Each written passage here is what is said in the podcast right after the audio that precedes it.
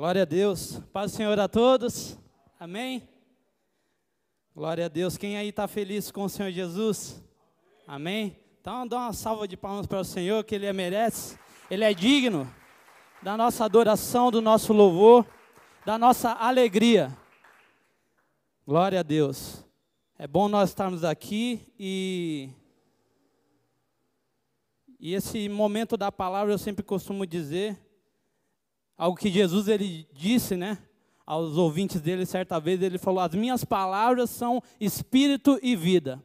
Então, eu queria já dizer desde já que você tem motivos para se alegar, porque você vai sair daqui nessa noite levando espírito e vida para sua casa. Amém? É isso que Deus tem para você a princípio. Então, se conecte aí com Ele, se mantenha conectado, porque Ele tem grandes coisas para falar aos nossos corações. Amém? Glória a Deus. A palavra que eu intitulei hoje é na liderança do Espírito Santo. Deus ele me trouxe para falar hoje sobre a resposta final.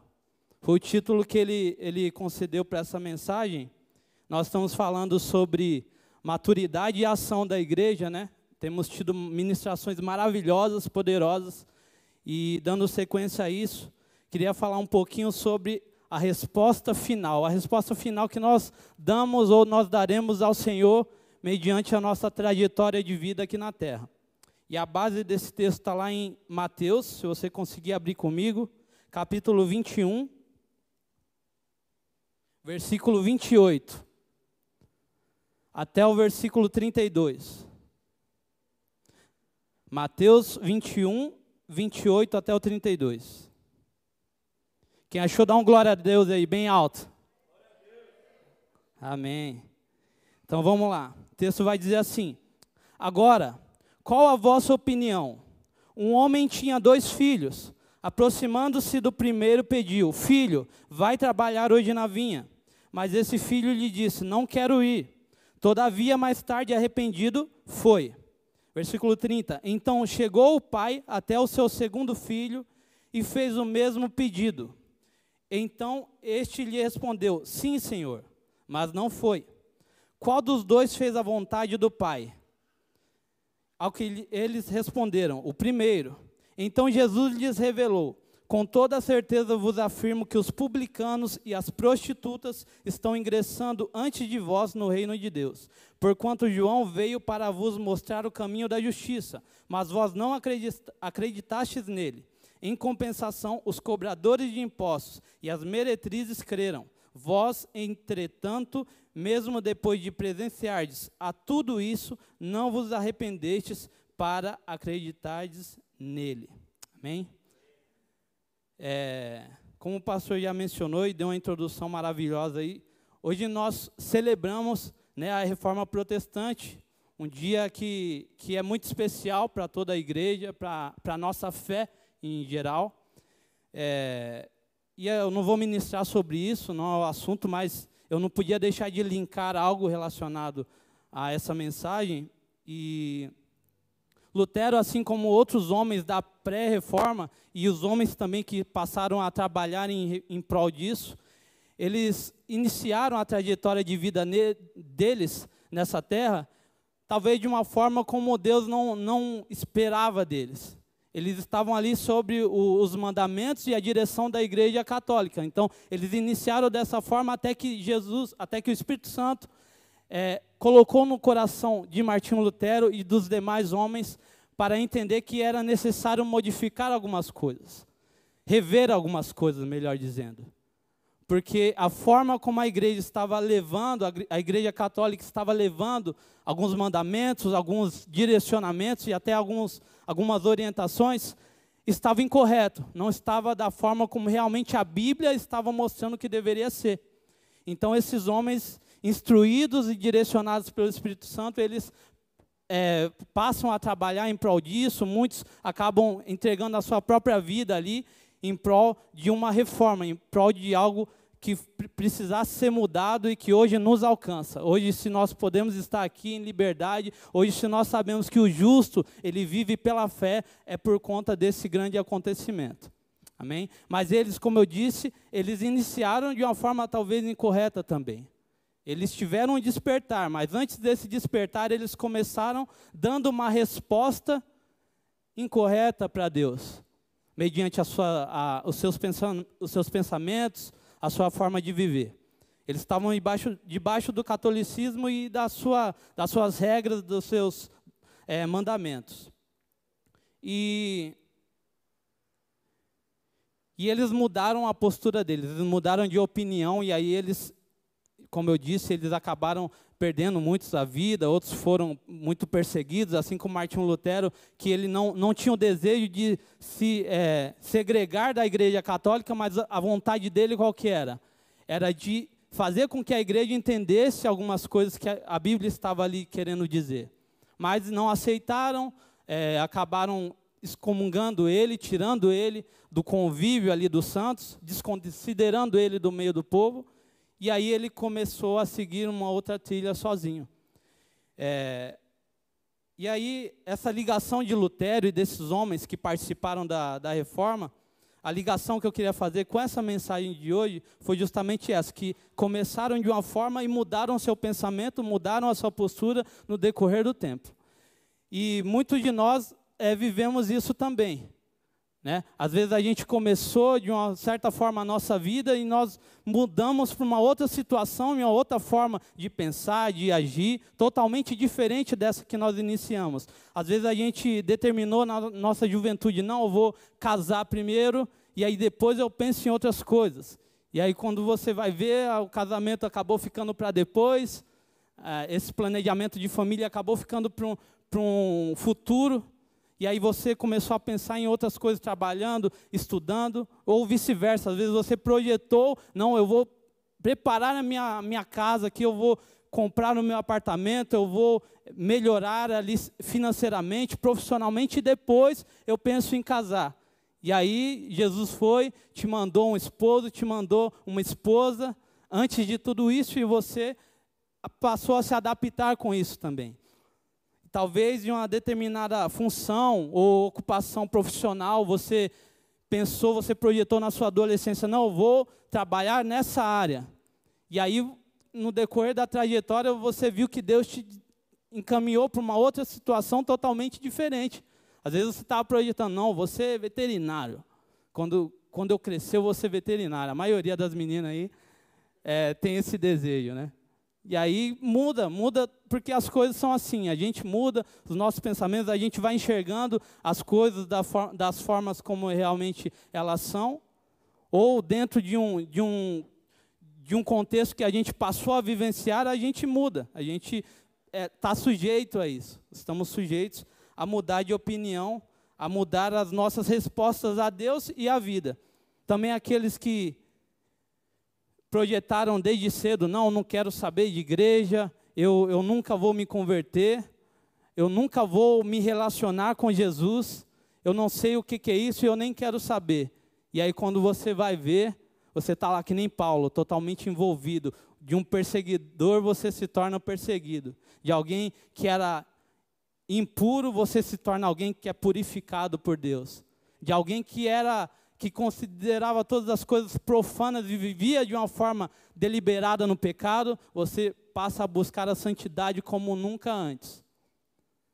As coisas acontecem, as mudanças acontecem. A forma da gente enxergar as coisas mudam e muitas vezes a gente não, não espera isso, não planeia, simplesmente acontece e a gente vivencia, né?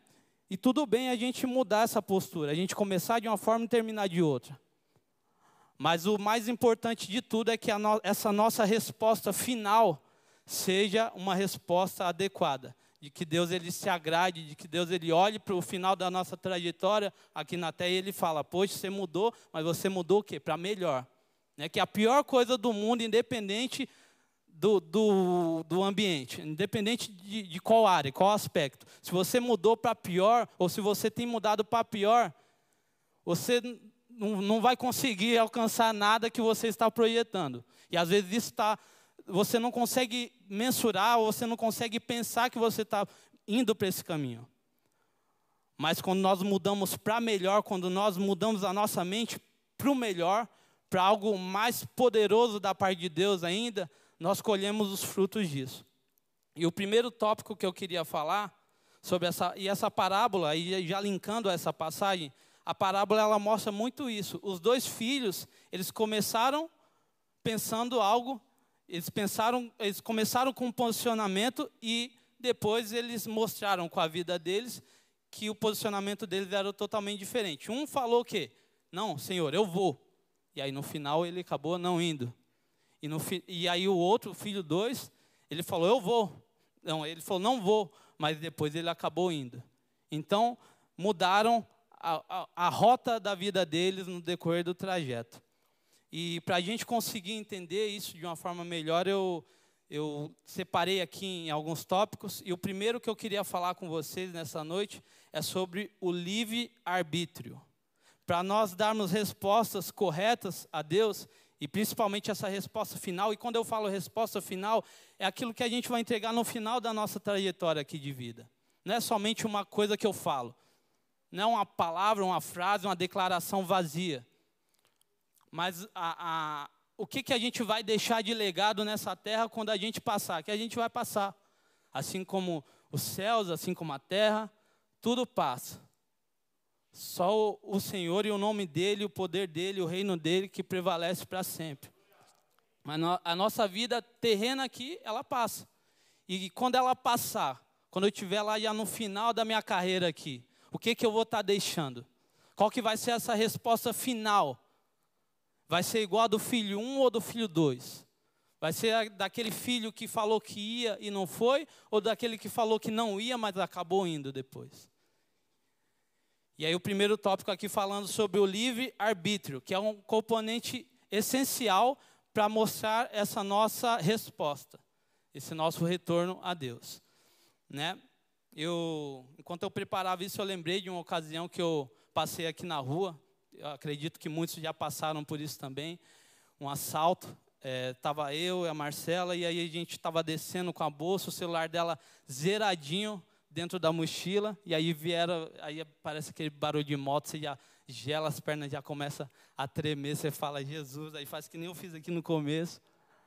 E você já entra em pânico. E aí, às vezes, você fala, não, pode ser o cara do, do iFood, pode ser o cara do, do lanche. Mas não, era eles mesmo. Aí chegaram, e aí já renderam a gente, aquele pânico, e aí levaram o, o meu celular, levaram alguns outros itens lá mas graças a Deus ficamos bem. Isso já, já tem um tempinho. E ali a gente tinha um, uma decisão a tomar. Né? O cara falou: passa o celular. E aí, entre outras palavras bem carinhosas. E a gente tinha duas decisões. Ou eu retia e falava: não, não tem nada aqui não. E saía, tentava sair na mão com ele. Ou falava: tó. E eu geralmente nesses momentos, eu não, principalmente com o familiar meu, eu não, eu não negocio, eu somente vou lá e entrego. E foi o que eu fiz, mas eu tinha duas opções ali. E quando a vida nos aperta, a gente tem geralmente essas duas opções. Ou a gente vai para a esquerda ou a gente vai para a direita. Ou a gente aceita dentro da forma que Deus ele quer que a gente aceita, ou a gente vai para um outro caminho e acaba colhendo o resultado disso. E aí o livre-arbítrio ele, ele se mostra determinante nessa parábola, porque se você for ver, os dois eram filhos do mesmo pai, certo? Então eles estavam inseridos numa mesma criação e no mesmo contexto ali. A educação dos pais era, eram as mesmas, os ensinamentos eram os mesmos. Se você for ver, as, a disponibilidade deles eram as mesmas, porque se o pai chamou os dois filhos, é porque os dois tinham condições de ir. Não estavam, ah, aquele lá está fazendo faculdade, então eu não vou chamar ele não porque ele não vai conseguir. Ou, ah, esse daqui está enfermo, então não vou conseguir chamar ele. Não, ele chamou os dois porque os dois estavam com as mesmas condições, as mesmas, as mesmas possibilidades de ir para a vinha, as mesmas é, condições de estar atendendo a chamada do Pai.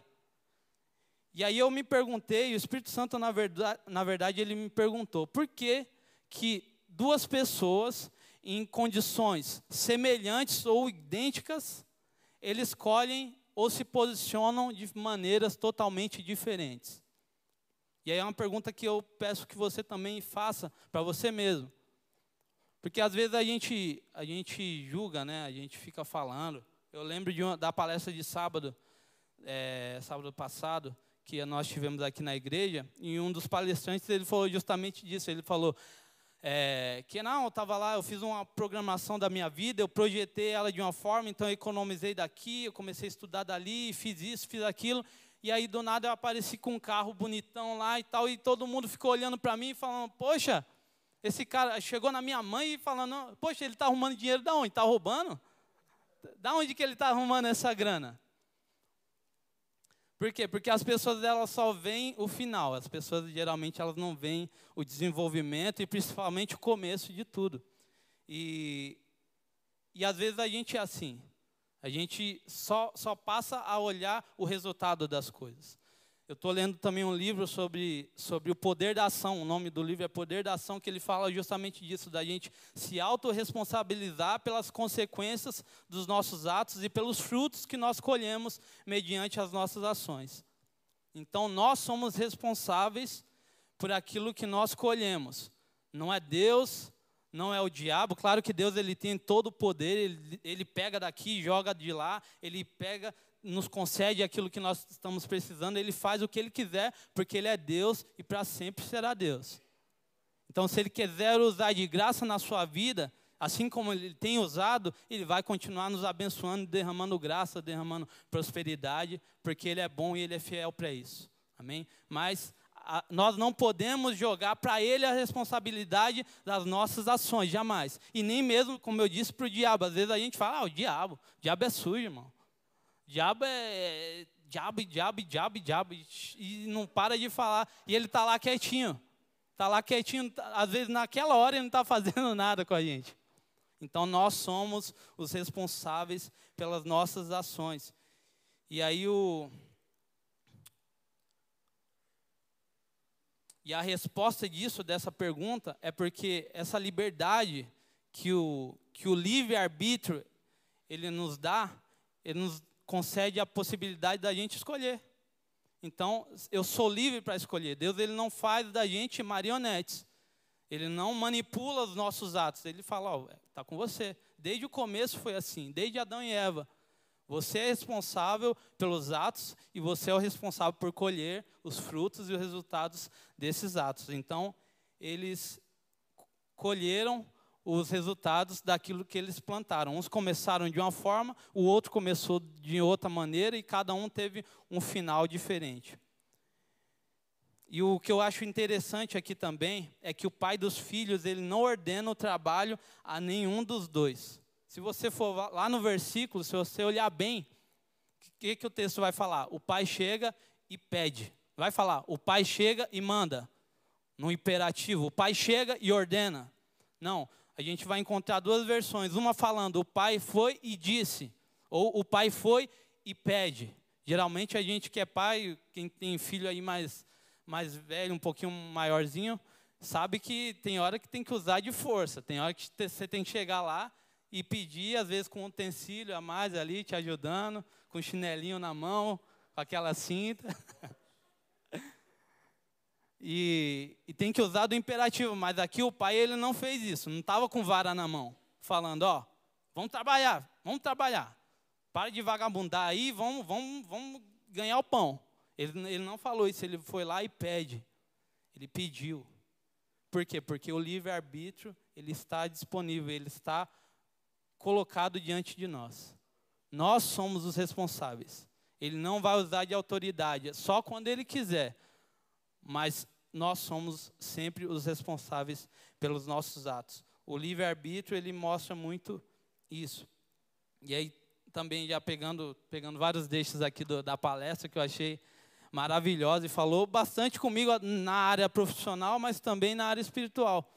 Eu peguei algumas coisas ali, e o palestrante ele falou o quê? Que o curso, ele não não estava disponível ali para mandar a gente a fazer, abrir uma empresa ou não abrir, fazer isso, fazer aquilo. O curso ele dá um leque de possibilidades, de direcionamentos. Ele presta ali uma consultoria para a gente, mas cabe a nós decidirmos se nós vamos fazer ou não fazer.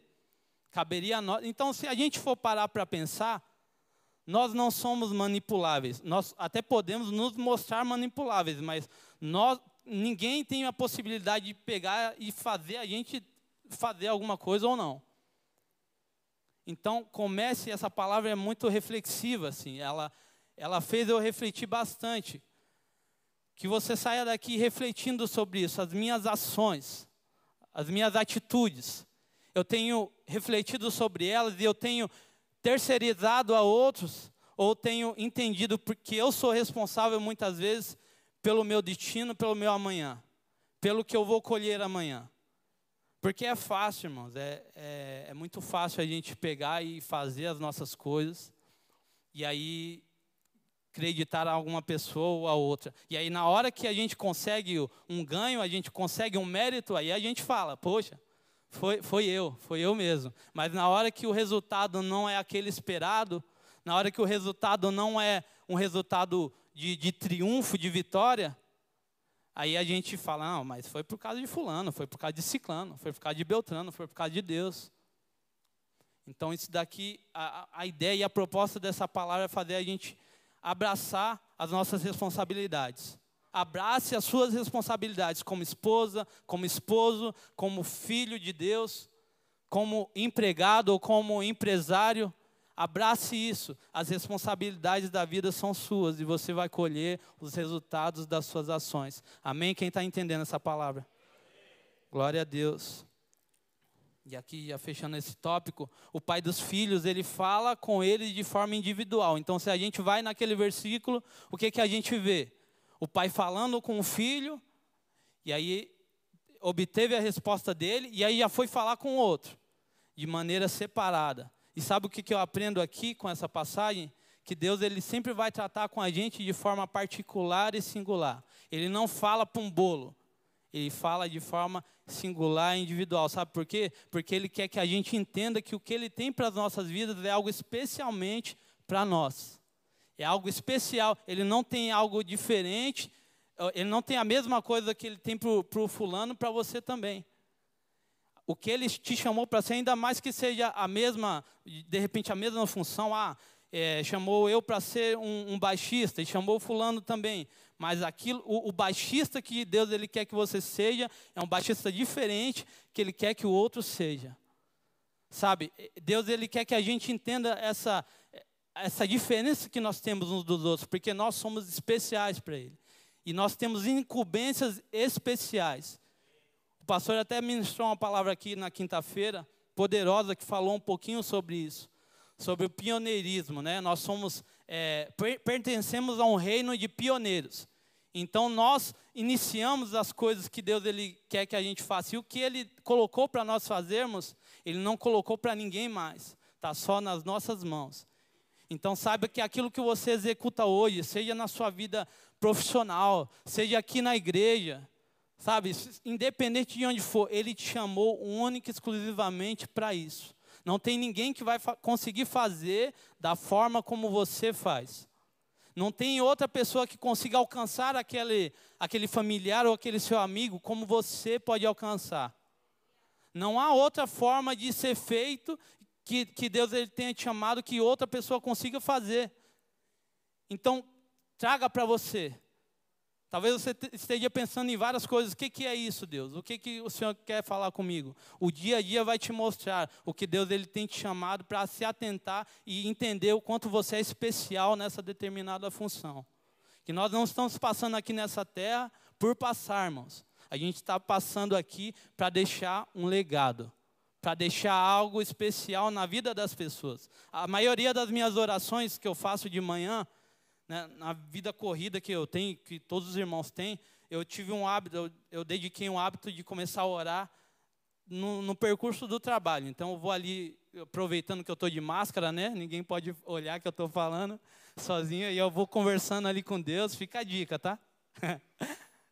E aí eu vou conversando com Deus, vou falando com Ele, e uma das orações que eu faço é, é isso, é que eu consiga marcar pessoas, sabe? Ser usado por Deus para marcar pessoas. E quantas pessoas nós temos marcado ultimamente?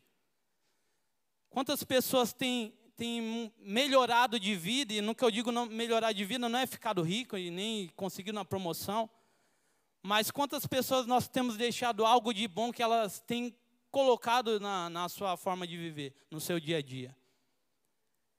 Medite nisso, entenda que o livre-arbítrio é nosso, as decisões são nossas, nós somos donos das nossas decisões. Deus é o nosso dono, supremo, e isso nada muda. Mas as nossas atitudes, nós não somos marionetes, as nossas atitudes são nós que fazemos e executamos. Amém? Segundo tópico que eu separei aqui, o arrependimento. E aí, para a gente entender isso melhor, eu trouxe aqui o significado. Arrependimento, o que, que significa? Pesar ou lamentação pelo mal cometido, compulsão, contrição, ou negação e desistência de algo feito ou pensado em tempos passados. É, a parábola fala que um deles se arrependeu. Um deles, aquele que falou, ó, oh, eu não vou, eu não vou para a vinha, eu não vou trabalhar.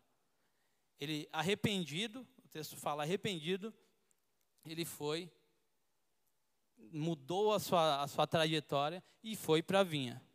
Né? E essa semana, acredito que vocês acompanharam aí, só para ilustrar um pouquinho aqui, nós tivemos o, um caso bem polêmico aí né, na, na mídia, envolvendo um jogador de, de voleibol, e uma determinada postura que ele, que ele colocou diante do seu público ali no Instagram. E ele foi muito julgado, massacrado né, pela mídia, por muitas pessoas. E ele, ele colocou num vídeo ali que ele se arrependia de ter, é, algum, de alguma forma, ter ofendido algumas pessoas. Mas ele não se arrependeu do que ele postou. Ele não se arrependeu de ter postado. Ele se arrependeu, ou na verdade se desculpou, por, se porventura alguém se machucou verdadeiramente com, com aquilo. E com isso a gente entende o quê? Que o arrependimento, ele precisa ser entendido. Não, ah, por que, que você se arrepende? Por que, que eu me arrependo? Eu vou me arrepender de algo que realmente eu fiz de errado. Se eu não fiz nada de errado, eu não tenho do que me arrepender.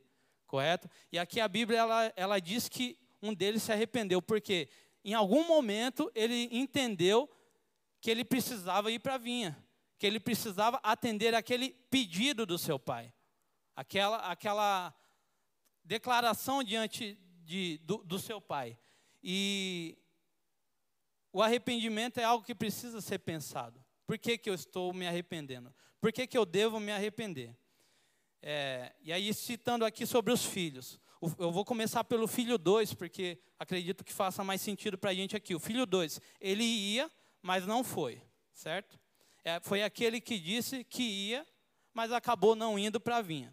E eu elenquei aqui talvez alguns motivos pelo qual o filho ele começou falando que, que ia, mas não foi. Primeiro, incredulidade. Então, esse texto aqui, só para a gente entender melhor, está falando sobre judeus e gentios. Judeus são aqueles que eram para ter ido à vinha e não foram.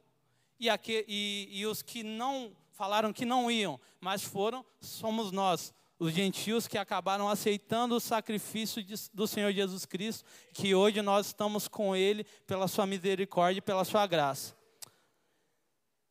Então, primeiro motivo daquele que ia, mas não foi, a incredulidade. Os judeus, eles não criam em Jesus como o Filho de Deus. Era até alguém importante, era alguém até influente, mas não era suficiente não era o filho de Deus que ele declarava ser. Então a incredulidade, ela nos faz parar no meio do caminho ou ir para um outro caminho que não é o que Deus espera de nós. Então, a incredulidade ela se faz muito perigosa, ela se mostra aqui muito, muito perigosa, porque ela pode tirar a gente da rota que Deus ele tem para as nossas vidas. E aí isso você pode trazer para a salvação, pode trazer para a sua vida também aqui terrena. Se você não crê naquilo que Deus ele te chamou para ser, naquilo que você que ele te chamou para ser nele, para viver nele, se a incredulidade tomar conta do seu coração, você não vai conseguir ver nada a não ser a derrota, a não ser um caminho sem vitórias. Então fuja da incredulidade, irmão. Passa a crer de todo o coração que o que Deus te chamou para ser é isso que você precisa ser. Amém? Creia nisso de todo o seu coração. Segundo ponto aqui que eu elenquei, frustração. Eles viam Jesus como um rei bélico e libertador. E aguardavam feitos terrenos. Então, eles se frustraram com Jesus. Eles estavam esperando em Jesus um super-homem, um cara que ia chegar ali, ia combater todo o exército inimigo, ia tomar as terras. Mas aí Jesus vem, e aí monta no jumentinho, e aí nasce na manjedoura, e como é que é isso? E aí os caras se frustram, os caras não entendem nada, e ao invés de ser amado e buscado, ele passa a ser perseguido e odiado. E são eles os responsáveis, os judeus, os responsáveis pela morte de Jesus. Então eles se frustraram em algum momento. E a frustração ela nos tira também do trajeto que Deus ele tem para as nossas vidas. Todo momento que nós deixamos que a frustração ela nos abata, ela nos, nos arrebate da nossa fé e da nossa confiança naquilo que Deus ele tem para a gente, nós acabamos é, percorrendo um caminho de desesperança. E isso nos leva a um caminho que não é legal, que não é o que Deus ele tem para as nossas vidas. Então, se tem algo que está te frustrando nessa noite, se tem algo que está abafando a sua esperança, a sua expectativa, se teve algum acontecimento ou venha ter algum acontecimento que te frustre, creia em Deus, creia que Ele não muda, nele não há mudança, nele não há sombra de variação, então você não precisa se frustrar, você não precisa se desesperar nesse momento. Independente do que tenha acontecido, eles se frustraram e por isso que um filho ele ia, mas acabou não indo mais. Porque ele se frustrou e se frustrou com quem? Com Jesus. Se frustraram com Jesus. Olha isso, irmãos. Então, se tem uma certeza nesse mundo é que Jesus ele não frustra ninguém. Jesus ele não nunca me frustrou, nunca te frustrou. Tenha certeza disso e ele nunca vai te frustrar. Porque ele é mesmo ontem, hoje e eternamente. Nós mudamos. A gente muda a forma de a gente conduzir algumas coisas, mas ele não muda. Então creia nisso, se firme nisso, porque ele é a nossa rocha. Amém? E do tempo atual, por que, que nós nos frustramos?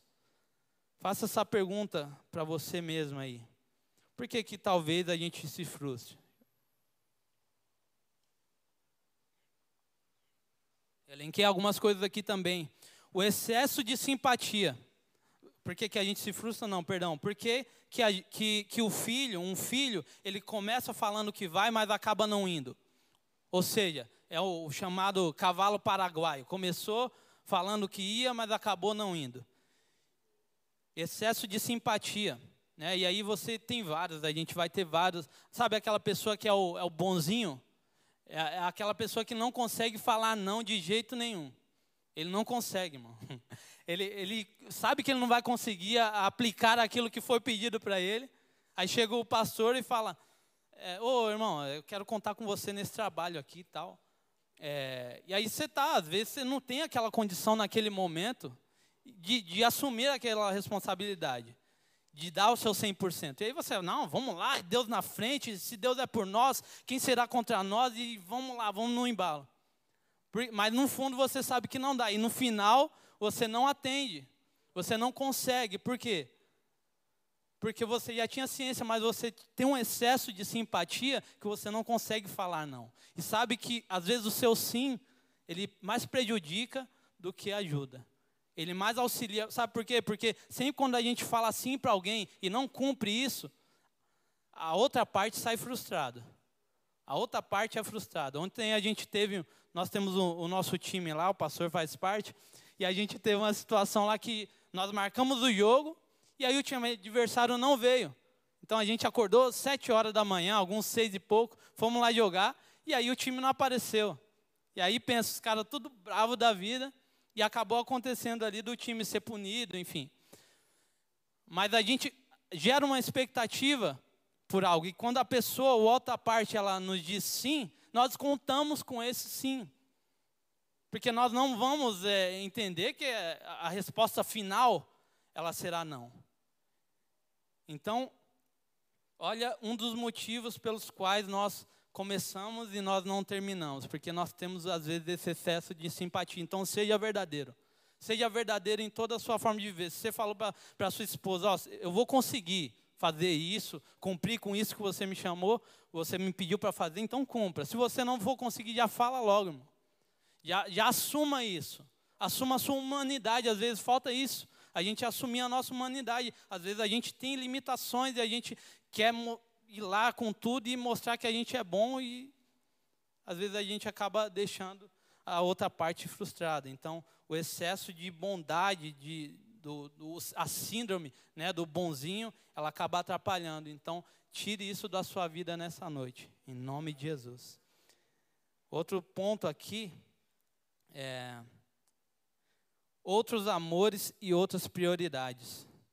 E aí eu elenquei aqui o jovem rico, você já conhece bem a história, eu só queria me reter aqui nesse versículo 22 do capítulo 19 de Mateus. O versículo vai dizer assim: Quando o moço ouviu isso, foi embora triste, pois era muito rico. Era muito rico. Então, ele, quem buscou ali o jovem rico, quem, naquele encontro que o jovem rico teve com Jesus, não foi o Jesus que foi até ele, ele foi atrás de Jesus. E aí falou várias coisas, falou da, da, daquilo que ele cumpria, daquilo que ele tinha de positivo. Mas aí quando Jesus ele foi na raiz, falou, ó, oh, vende tudo então e me segue. E aí ele, o versículo fala que ele foi embora triste. E essa tristeza foi gerada por quê? Porque ele tinha outros amores e outras prioridades. Ele até fazia algumas coisas para Deus. Ele até em parte ele adorava a Deus mas no seu coração, a raiz, na raiz disso, ele acabou mostrando outra coisa. Porque ele tinha outros amores e outras prioridades. Então, eliminemos nessa noite qualquer amor, qualquer outra prioridade. Às vezes a gente coloca, irmão.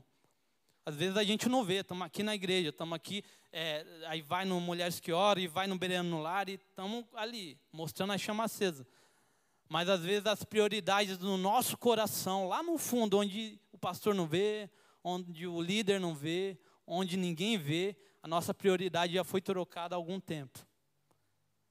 Mas eu creio que nessa noite, há irmãos aqui, há pessoas que estão com as prioridades no reino do céu e na sua justiça. Porque nós sabemos que as demais coisas nos serão acrescentadas, então nada rouba a prioridade do Senhor Jesus nas nossas vidas.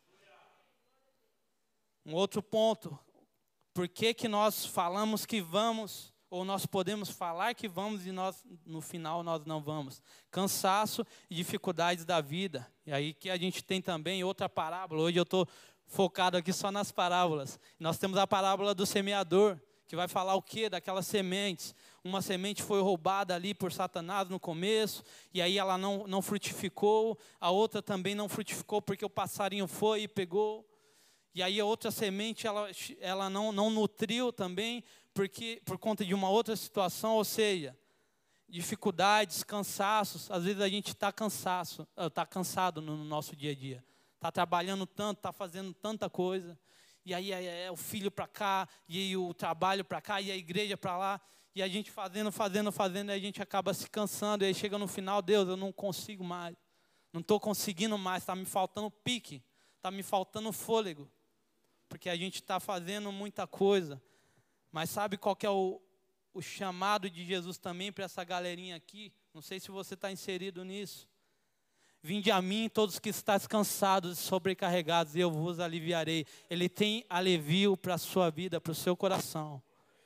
Então só pare, irmão, se for para descansar um pouquinho. Descansa um pouquinho, senta, dá aquela respirada, dá aquela alimentada, e aí depois vai diante daquilo que Deus ele tem para você, porque Ele é o responsável por te dar vigor espiritual, por te dar firmeza, por te estabelecer nele. Quando você está fraco, é então que Ele se faz forte na sua vida. Amém? E agora falando do filho 1 um aqui, por que, que o filho 1 um disse que não ia, mas acabou indo? Por que, que ele falou que ele não ia e foi? E aqui eu presumi algumas coisas. Eu presumi que são todos os motivos pelos quais o, o filho que ia, mas não foi, acabou atuando aqui. Então, esse segundo filho, ele não foi um filho incrédulo. ele teve a fé acima de todas as coisas. Ele tinha fé que aquela chamada do seu pai era o melhor para a vida dele. Ele, ele, ele cria que a frustração não era possível, não era capaz de impedir a chamada para ele ir para a vinha, porque algo tinha de especial naquela vinha. Então, por isso que o pai tinha chamado. Então ele, ele não parou nisso, ele não tinha um excesso de simpatia, esse filho que não ia, mas foi, ele, ele se precaveu, ele falou: talvez eu não, não consiga, hoje na minha situação eu não sou capaz de ir para a vinha, eu estou numa situação que eu não me vejo lá, mas aí ele identificou, ele, ele entendeu que era o melhor lugar para ele estar, era na chamada do pai, era lá na vinha com o pai. Então ele, ele se posiciona e ele fala: Não, eu estou arrependido, e aí eu vou o arrependimento que nos leva para o caminho certo, o arrependimento que nos direciona para o lugar de Deus na nossa vida. E o, o segundo motivo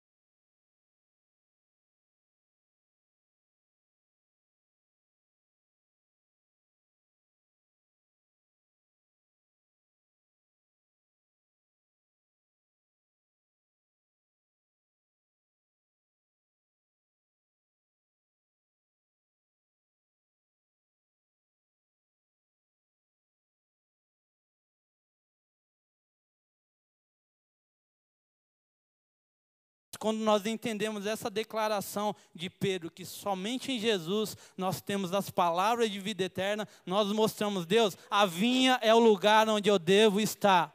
A vinha é o lugar onde eu devo estar, não há outro lugar. E por mais que, quanto mais eu postergar isso, mais eu mesmo vou sofrer. Você não vai ver aqui o pai ele insistindo muito. Por quê? Porque o, o pai ele mostra para o filho, ele, ele pergunta: ele pergunta, não, ele pede, filho, vá à vinha, vá à vinha. Reflita nisso. E aí ó, a gente vai ver aqui a pergunta de Jesus, de Jesus a, aqueles homens. Ele vai perguntar: quem foi o homem? Quem foi o, o, o filho aqui que agiu de acordo com a vontade do Pai? E aí eles respondem: o primeiro. O primeiro quem foi? Foi aqueles que falaram que não iam, mas acabaram indo no final. E aqui já entrando no terceiro tópico, o benefício da resposta final.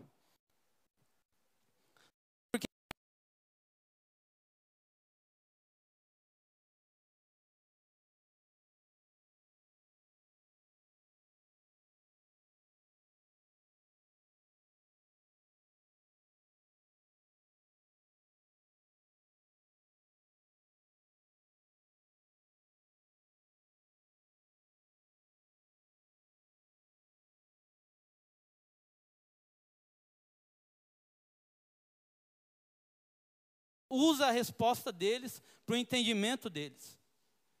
Então, essa, essa passagem, essa parábola, ela se dá no meio de um, ensino da parte de Deus. Deus Jesus ele estava ensinando ali as pessoas.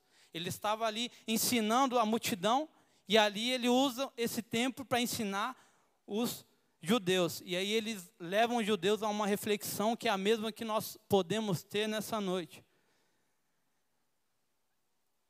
Quem que é o correto? Quem, quem que vai agradar o coração do Pai, entendendo que o nosso Deus é o nosso Pai? Quem que está agradando o coração de Deus? É aquele que começou aí e no final não foi, ou vice-versa? E aí eu, eu, ouço muito aí por aí, as pessoas comentando. Teve até um rapaz que comentou comigo no trabalho uns tempos atrás, falando, não, ele, ele não estava nos caminhos do Senhor, e ele falando, não, porque eu, eu já fui líder de jovem, eu já fiz isso, eu já fiz aquilo eu já trabalhei em tal área da igreja. Eu perguntei, mas e hoje? Ah, hoje eu, hoje eu não estou mais envolvido não, porque eu me decepcionei, eu isso e aquilo. E a vontade que dá, irmãos, é, é de responder, poxa, mas beleza, mas eu, tudo isso aí que você falou para mim não vale de nada. Saiba que não vale de nada, porque passou. O importante não é o começo. O, o importante, a Bíblia já fala, é o final das coisas. Então não importa a forma, hoje a gente está no caminho, Glória a Deus por isso, se mantenha, se sustente nisso. Que Deus ele tem coisas poderosas para mim e para a sua vida. Se sustente na posição e naquilo que Deus ele te chamou. Mas saiba que se lá na frente acontecer de você acabar se desvirtuando, se desviando, não vai adiantar de nada o que você fez no decorrer da sua jornada. Porque mais importa o final das coisas.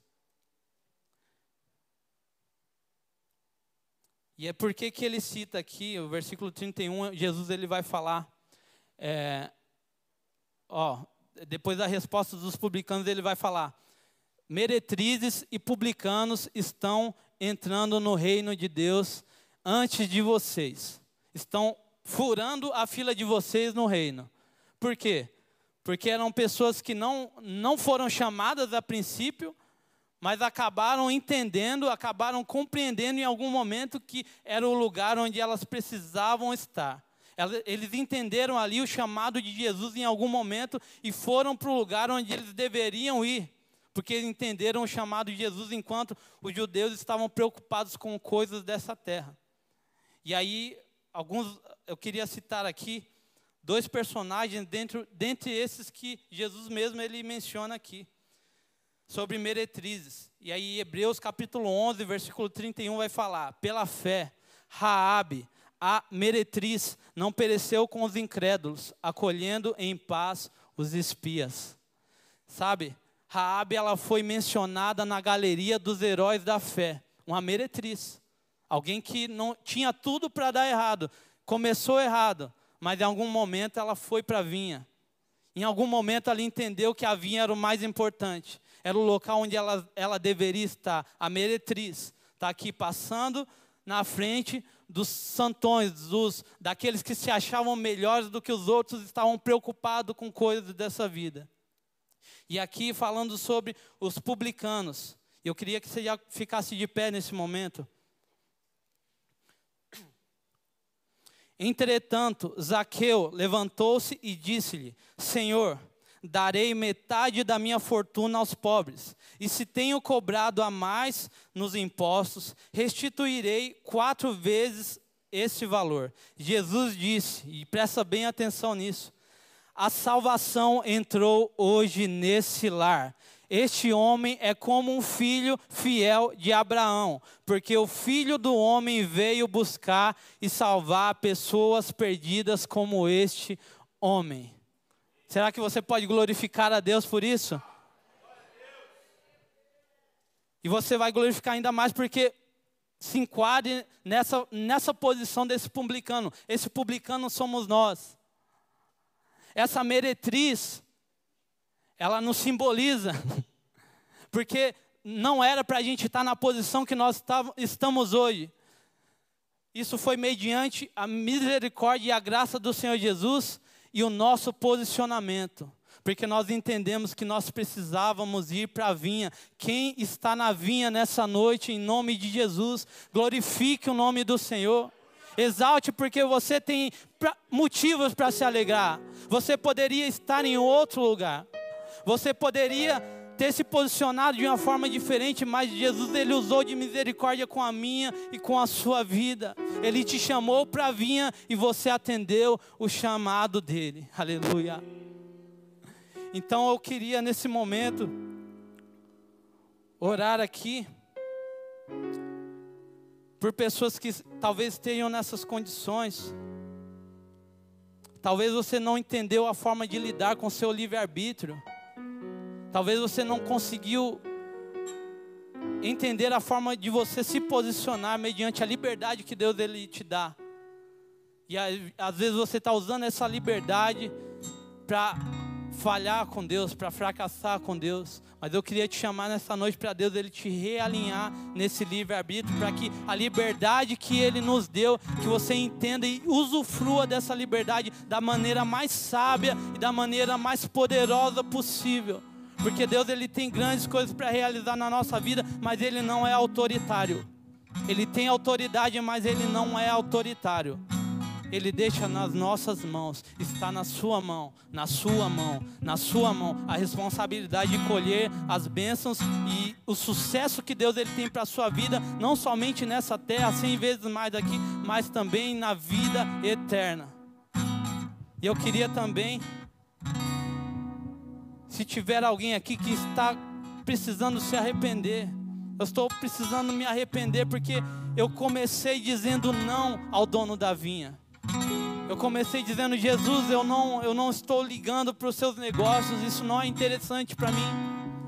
Isso não, não traz nenhum tipo de sentimento para mim, mas hoje eu entendi, hoje eu estou entendendo, e alguns dias eu passei a entender de que a vinha é o meu lugar.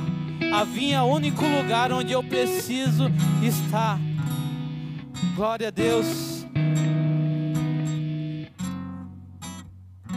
Glória a Deus. E se você está nessa, nessa situação de entender o benefício final, a, a, a, sua trajetória final de vida, ela precisa ser uma entrega totalmente a Deus. E talvez você não esteja nessa situação, venha aqui à frente também. Os irmãos estão, estarão em oração. Mas passe esse tempo de meditação, passe esse momento agora de reflexão.